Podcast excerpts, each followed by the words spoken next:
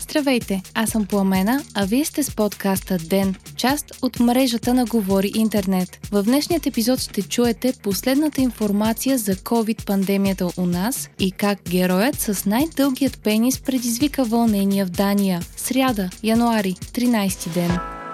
Броят на настанените в болница с COVID-19 у нас продължава да намалява и вече е под 4000 души. Новите случаи за последното денонощие са 750 при направени 9647 теста или под 8% от тестовете са били положителни. Починалите също са по-малко 47 човека. Според математикът Петър Велков, по-строгите мерки, въведени през ноември, работят и се отчита спад в хоспитализираните с 40% и спад при критичните случаи с 16%, съобщава BTV. По данни на Националния статистически институт с 38% е спаднала и общата регистрирана смъртност, което според Велков говори за това, че пандемията е основният фактор за надвишената смъртност у нас. По данни на НСИ с 38% е спаднала и общата регистрирана смъртност, което според Велков говори за това, че пандемията е основният фактор за надвишената смъртност у нас. Първите дози от ваксината на американската компания Модерна се очакват у нас днес след обед. Това е втората одобрена за употреба в Европейският съюз ваксина и тя е много сходна с тази на Pfizer и BioNTech – като и двете работят с РНК.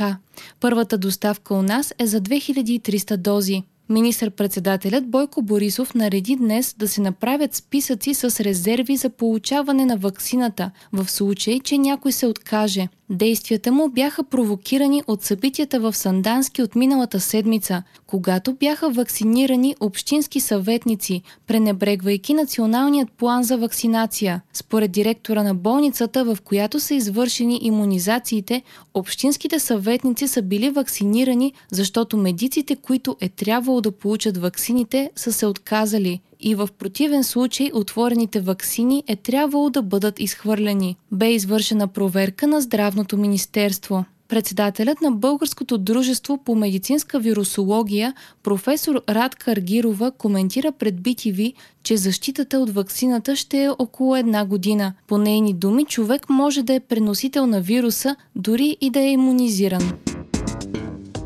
От 26 януари всички влизащи в САЩ ще могат да го направят само с отрицателен PCR тест, съобщава Reuters. Тестът трябва да бъде направен не повече от 3 дни преди пътуването и е задължителен за всички пътници над 2 годишна възраст. Днес, седмица след като поддръжници на Тръмп нахуха в Капитолия в САЩ, Камерата на представителите ще гласува за импичмент на американския президент пише Reuters. Поне петима републиканци са обявили публично, че ще подкрепят демократите в искането им за отстраняване на Доналд Тръмп само 7 дни преди края на мандата му. За да продължи напред процедурата по импичмент е нужно мнозинство при днешното гласуване. След това ще започне процес в Сената, който в момента все още се контролира от републиканците. За да успее импичментът в Сената са нужни две трети от гласовете. Сенатът може да използва гласуването за импичмент, за да проведе и вод за това Тръмп да не може да се кандидатира за президент отново, пише BBC. Доналд Тръмп много пъти вече е давал индикации, че възнамерява отново да се кандидатира за поста през 2024. Цветана Пиронкова влезе в основната схема на Australian Open. Това се случи след победа на българската тенисистка над рускинята Маргарита Гаспарян. Australian Open ще се проведе с три седмици по-късно от обикновено поради COVID-пандемията. Най-доброто класиране на Пиронкова на това състезание до сега е участие във втори кръг. Анимационен герой с скандално дълъг пенис предизвика вълнения в Дания. Джон Дилермант или Джони Чурката, както би могъл да звучи на български, според Deutsche Welle е протагонистът в нов детски анимационен сериал на датската обществена телевизия DR.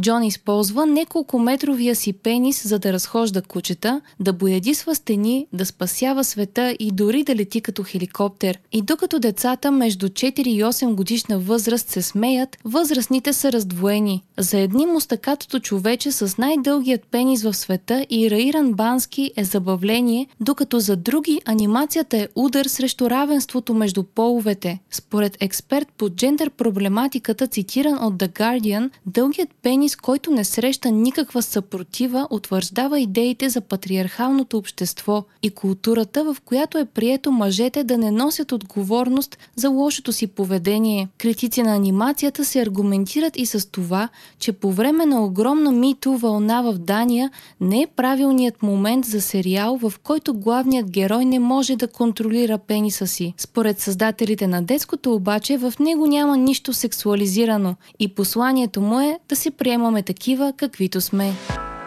Вие слушахте подкаста Ден, част от мрежата на Говори Интернет. Епизода водих аз, Пламена Крумова. Редактор на Ден е Димитър Панайотов. Аудиомонтажът направи Антон Велев. Ден е независима медия, която разчита на вас, слушателите си. Ако искате да ни подкрепите, можете да го направите, ставайки наш патрон в patreon.com говори интернет, избирайки опцията Денник. Срещу 5 долара на месец ни помагате да станем по-добри и получавате достъп до нас и цялата общност на Говори интернет в Дискорд. Не изпускайте епизод на ден, абонирайте се в Spotify, Apple iTunes или някое от другите подкаст приложения, които използвате.